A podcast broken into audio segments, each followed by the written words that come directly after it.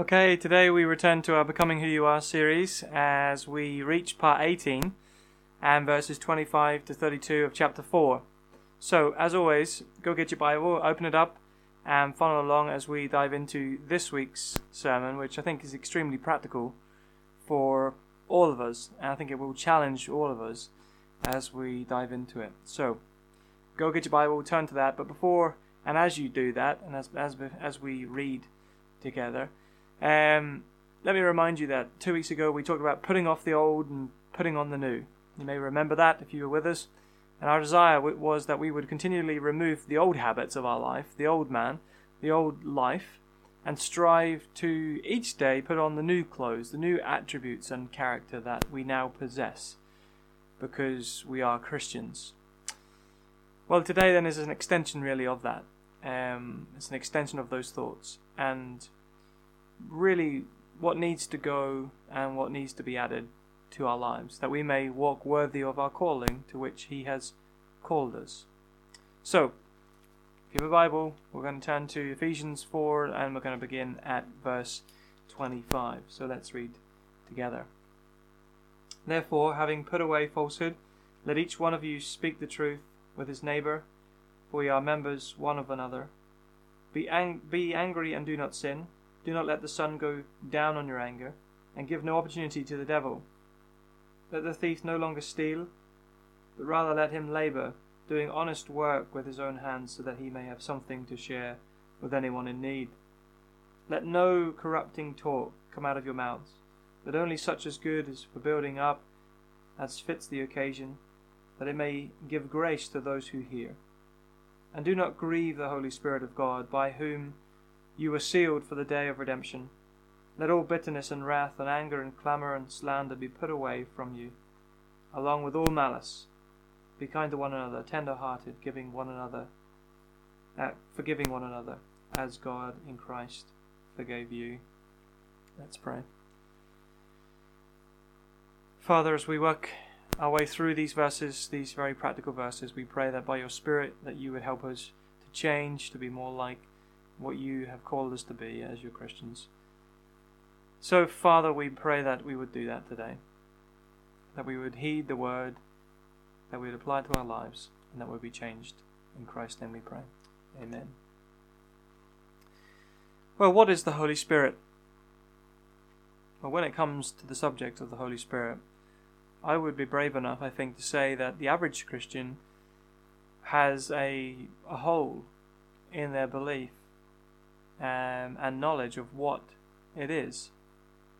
Oh, we would have a good go at answering the question. There's no doubt about that.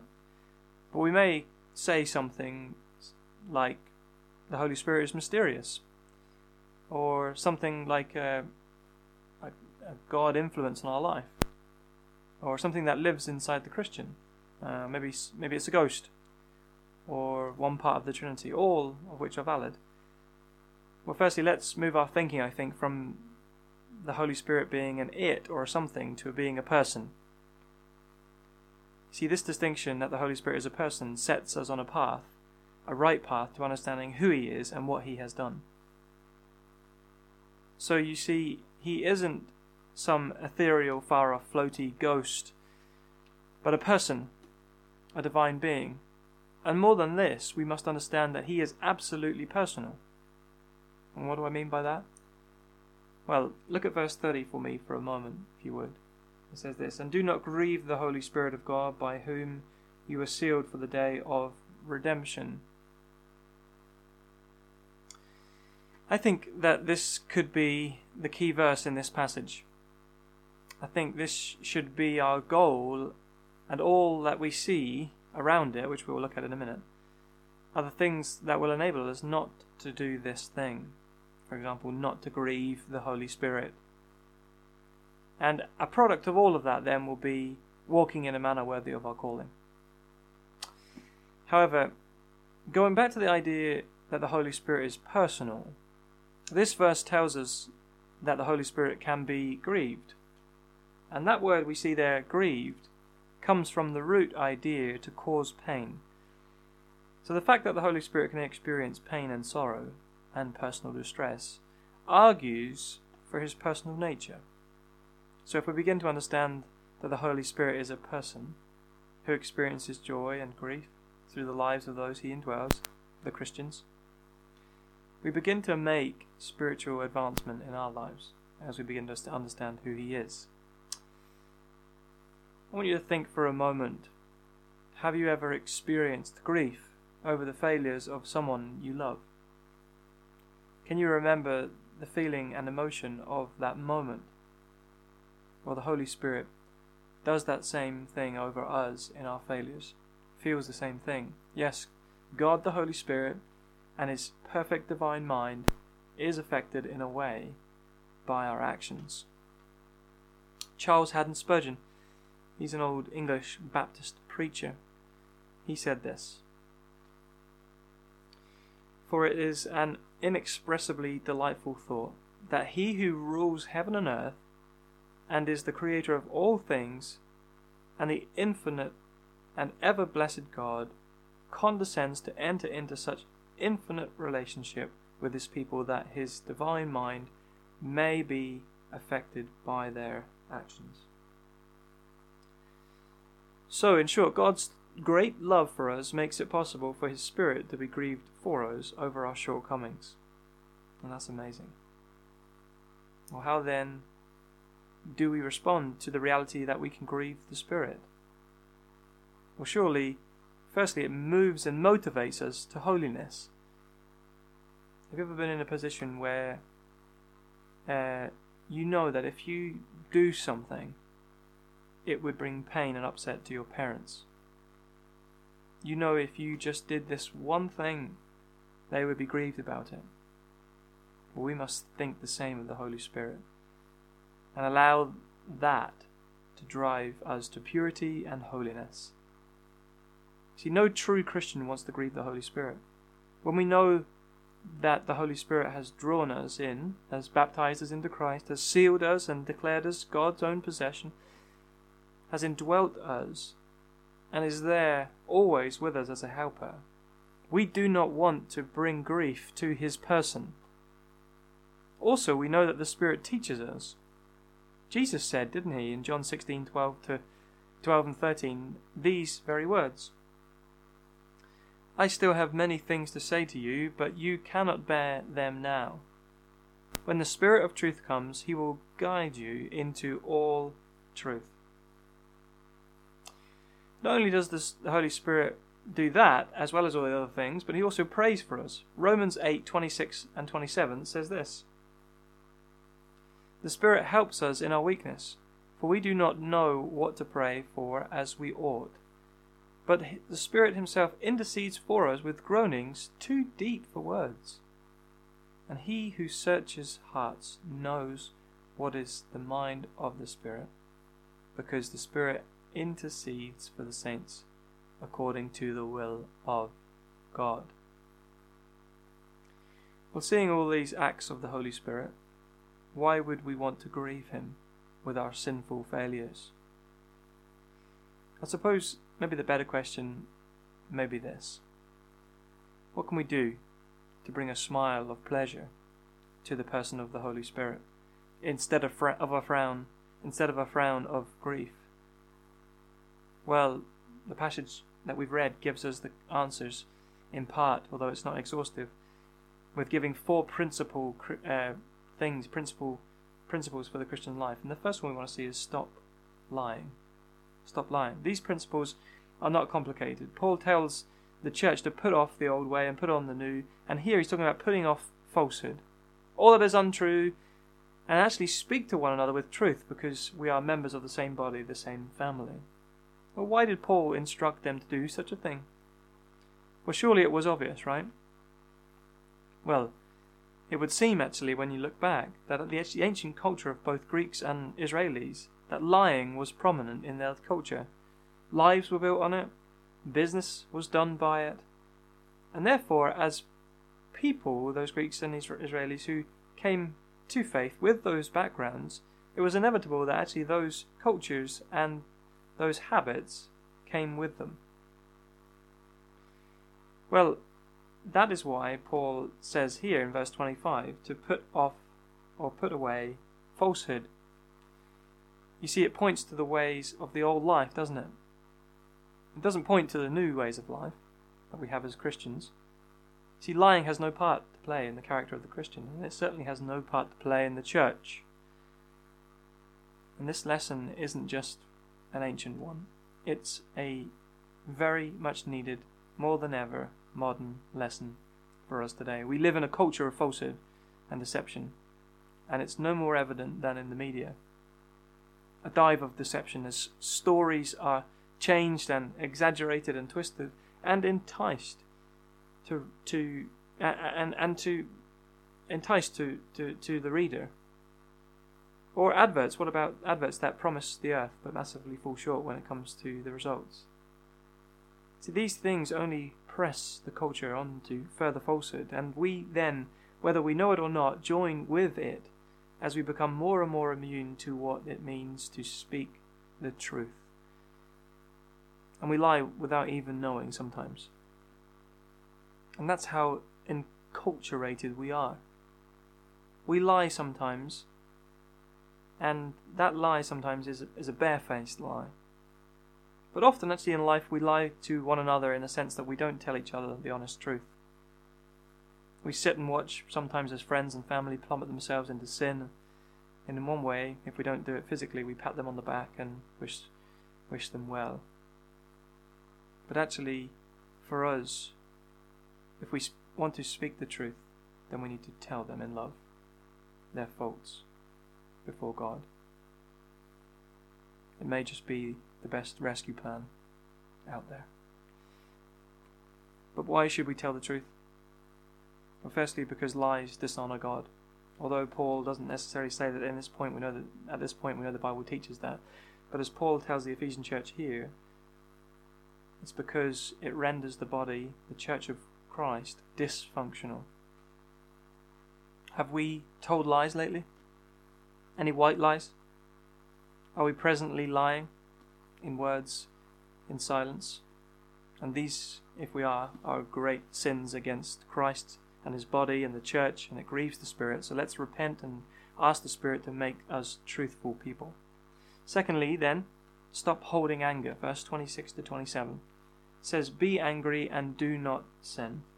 Paul isn't saying that anger is absolutely off the table, but that there is a way of managing your anger we know from the Bible that God is sometimes angered towards his people. And we know for sure that Jesus experienced anger when he cleansed the temple. But in both cases, they never sinned. See, we can be angry about things. Injustice and sin should make us angry. And these are, in some way a sign of spiritual life and spiritual health and spiritual maturity. However, harnessing that anger is where we must be very, very careful, as it often leads to sin, which then in turn gives an opportunity to the devil, which is what we've read just now. Well, how does that progression work? What does it look like? Well, it often begins with righteous anger, and an anger that we have a right to feel a healthy anger. But if that healthy anger is nursed, if we're willing to nurse that, if we are to preciously hold on to the anger against whatever or whoever it might be, it becomes highly personal. Hatred has a habit of swelling, and Jesus warned against this in the Sermon on the Mount in Matthew 5 21 and 22. And in those verses, he says that holding on to such anger against someone means that we become guilty in some degree of murder. It's that serious. Anger. The thing that began so properly can become a matter of pride. The scary thing about holding on to anger for too long is that the person who is holding the anger becomes often worse than the one who made you angry in the first place. What I'm saying is that the offended can become worse than the offender if they store up anger. What then is the answer to anger? Paul gives the church the answer, doesn't he? in verse 26. Do not let the sun go down on your anger. what that means is that the day you get angry is the day you deal with anger. It's the day you release anger. It's not to be left. A life filled with anger and a church filled with angry people causes pain to the Spirit of God. He will not work there. In that life, in that church. In a, in matter of fact, he cannot work there with those angry, hogging people. The great evangelist D.L. Moody was preaching in a small town with a friend called Mr. Sankey, who was a gospel singer. And Moody wrote an account of that day. And I want to read it with you here.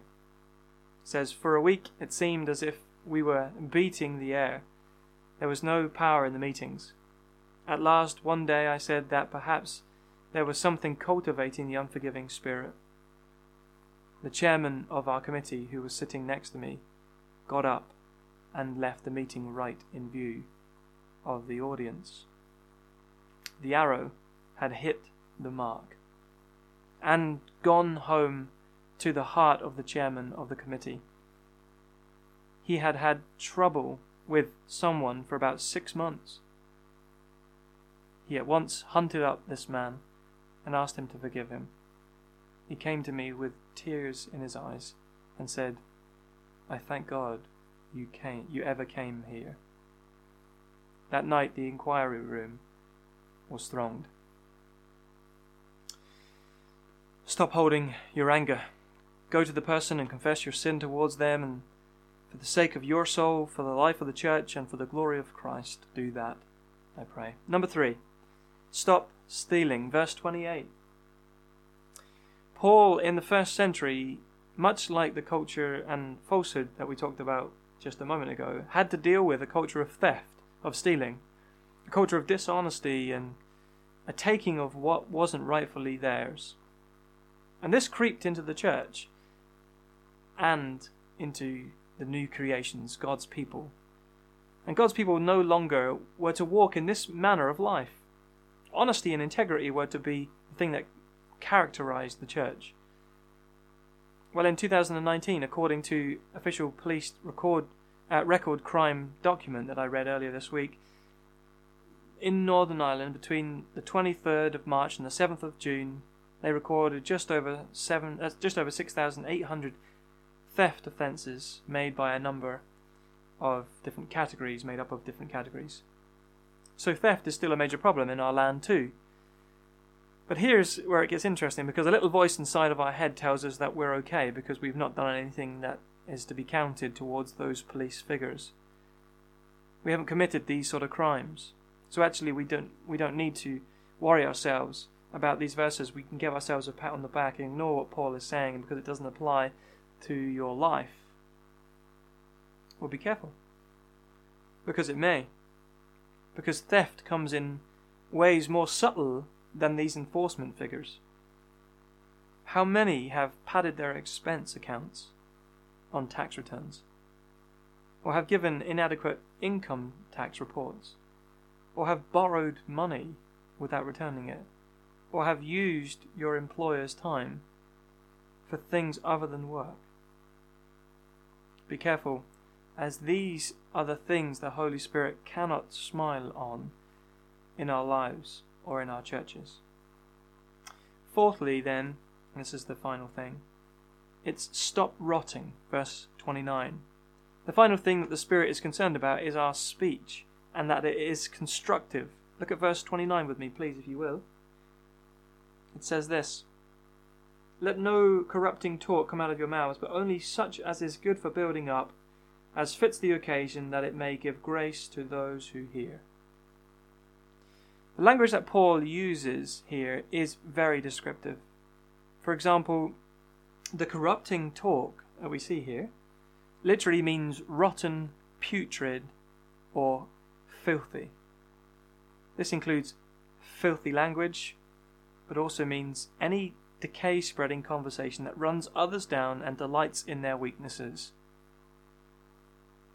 Pastor, author, and scholar R. Kent Hughes says these sorts of people are like the fable's slave who took poison into her system a little at a time, and then more and more, until at last her whole being was so full of poison that her very breath would wither the flowers.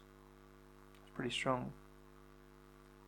This kind of attitude and language and conversation does not exist in the Christian or within the church. And it is to be killed off immediately. Well, then, as we finish up the day, Paul concludes that we are to speak. Look at verse 29. We are to speak only such as is good for building up, as fits the occasion. That is, that it may give grace to those who hear. Our conversations together, when we meet one another and when we will meet one another, they should be vehicles and demonstrations of God's grace.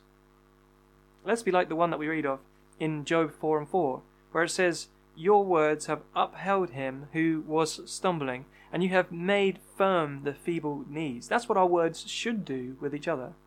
Let's not be people whose speech leads to rot, but people whose whose speech is full of grace and seasoned with salt. So, know the Holy Spirit isn't a phantom, but a person. And in and in infinite love descended and indwelt us to suffer pain and joy through us. The question is, is he grieved with us, or is he singing and smiling over us? The summary statement from verses 30 to 32 is how we finish today. And this is what the Spirit is pleased with. Read with me, please. It says, So do not grieve the Holy Spirit of God, by whom you are sealed for the day of redemption. Let all bitterness and wrath and anger and clamour and slander be put away from you, along with all malice. Be kind to one another, tender hearted, forgiving one another, as God in Christ forgave you. These are the things the Spirit smiles upon in our lives. So how do we how do we best approach our failures and successes in the areas of truth, anger, theft, and speech? Well, here's a practical thing I leave you with today. If you are married, ask your spouse to, to participate with you in this. If you are single, invite a friend or your boyfriend, girlfriend over to do this with you. Take each category truth, anger, theft, and speech and reflect out loud to your partner as to whether this area of your life has a smile over it or a frown when it comes to the Holy Spirit. If you fall short, confess your sin to God and each other and invite your partner to pray for you. And let me assure you of one thing as you do this the Holy Spirit will attend your conversation with great joy. Father, we ask that we would be careful in all these areas, not to grieve the Spirit, that He would smile upon these areas and others in our lives, and in doing so, that you would be glorified and your Son would be magnified. So, Lord, help us in these areas. We pray, help these things put, put these things into practice in our lives. Lord, that it would be of great benefit to the witness and reach of the gospel in this area, and that we would become more like your Son, the Lord Jesus Christ. We would become who you have called us to be. So do this work, we pray. Go before us in this week, we ask. In Jesus' name, amen.